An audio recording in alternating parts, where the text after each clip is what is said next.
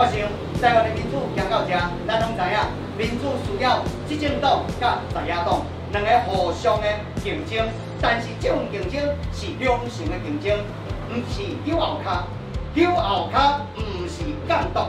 我们这一代必须在不同的位置上为台湾付出。过去我贡献于对抗武汉肺炎病毒，将来我将投入对抗高雄市议会的病毒。希望台湾的政治环境可以越来越好，在我们的努力之下，高雄的市政可以越来越好。所以也希望大家在年底的时候，可以给我们这些敢冲、敢说真话、不畏强权、只想要追求更好的制度的年轻人一个机会。有当来到原点，会当把咱这个理念、甲政策，会当来讨论。小资政党拼大选。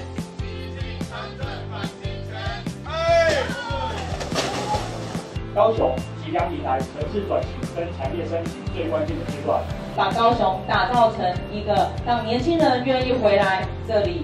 成家立业、生活、孕育新生命的地方，更好的高雄，让我们一起来打造。